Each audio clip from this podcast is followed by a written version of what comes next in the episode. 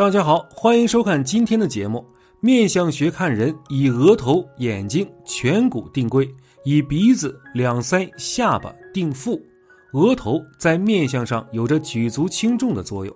通过一个人的额头，能够看出一生的运势。额头就是相书所说的天庭。相书云：“天庭饱满，吃官饭；地阁方圆，掌大权。”天庭在面相学当中有着举足轻重的地位。六种额头代表了六种不同的命运，你会是哪一种呢？一起来看看吧。一，额宽无瑕，功名早成。额头在相学中称为天庭，代表着一个人的少年运、贵人运和事业运。如果一个人的额头长得宽阔方正且光洁无瑕疵的话，这里说的无瑕疵指的是没有恶痣、恶纹和恶疤。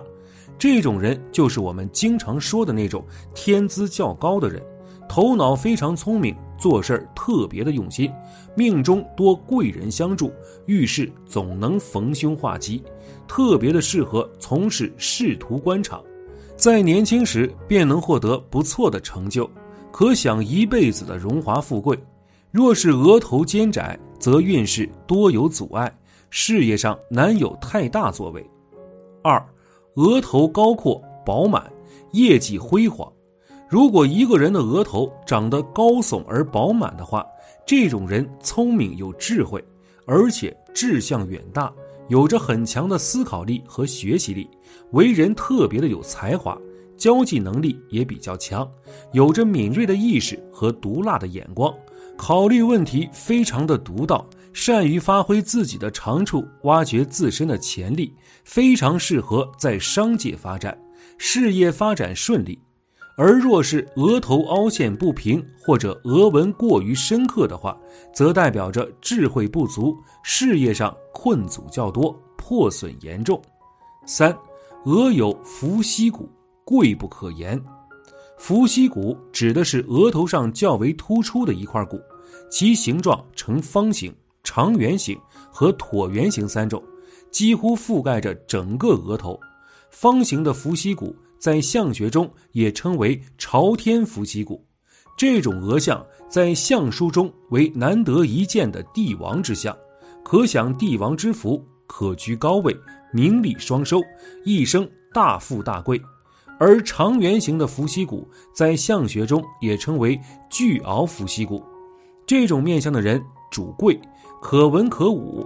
若是伏羲骨呈椭圆形，只覆盖住额头中间的一部分，这种称为武库伏羲骨。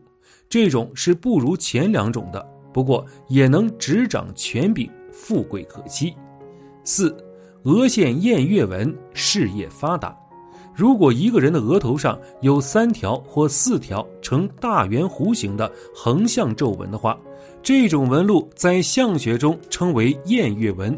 额头长有这种纹的人，一般性格方面都比较的温和大方，内心也特别的正直，有着很强的耐心和忍耐力，身体素质也比较好，做事儿特别的认真负责。无论从事什么行业，只要用心努力的做，慢慢都会变得发达起来。不过这种人大多内心太过的刚正。做事儿不懂得变通，特别的容易得罪人。五，女子额圆，旺夫旺财。如果女人的额头圆润饱满，且鼻子长得也比较好，挺直有肉的话，这种女人大多为贵妇之相，性格温柔善良，待人随和大方，旺财又旺夫。但是如果女人的额头生得较方，并且较高的话，这种女人。大多个性方面会比较的强势，眼光也非常高，能力也比较强，事业心非常的旺盛，属于典型的女强人面相。对于另一半的要求也比较高，而且心高气傲，适合找年龄偏大一些的丈夫，而且经济能力和个人能力方面还得都非常不错，不然婚姻是很难获得美满的。六。额生乱纹，运势不佳。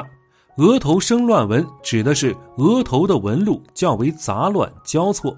如果额头生有王字纹的话，我们都知道老虎的头上有个王字形的虎纹，为山中之王。如果人的额头有王字纹的话，多为富贵之相。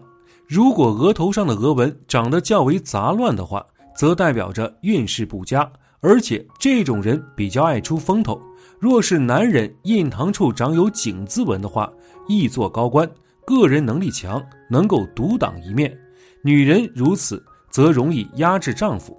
印堂长有川字纹，主长寿；额头长有大字纹的话，主大凶，容易交友不慎，投资方面容易失利；而印堂长有悬针纹的话，则一生劳心劳力，夫妻关系不佳。好了，今天的分享就到这里，愿您时时心清静，日日是吉祥，期待下次与您的分享。